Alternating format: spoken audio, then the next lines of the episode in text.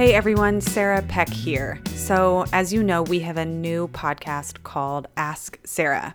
You ask, I will tell you everything I know. And if you have questions about my life, your life, your business, my business, whatever you want to know, I take the time to go into it long form and answer your questions.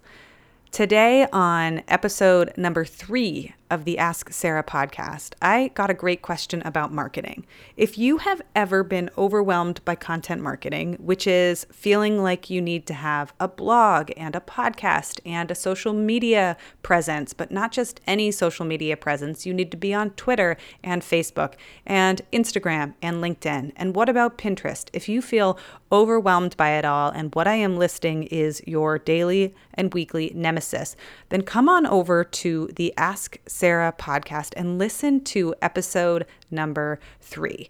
I go into a deep dive on a business strategy question from a solopreneur that is totally overwhelmed by content marketing and doesn't know where to focus her time and energy and attention. I break it down how I think about content marketing and where I think you should spend your attention and energy first. And I also recommend that you don't try to do all the things because that is the quickest way to burnout.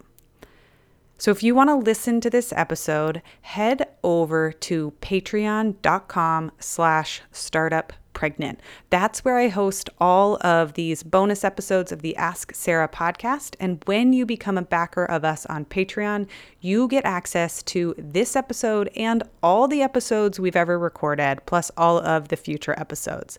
That's patreon.com slash startup pregnant.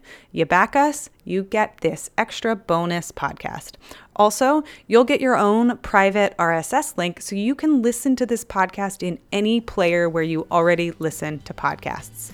Thanks so much for being a backer of the show and helping us continue to make great content.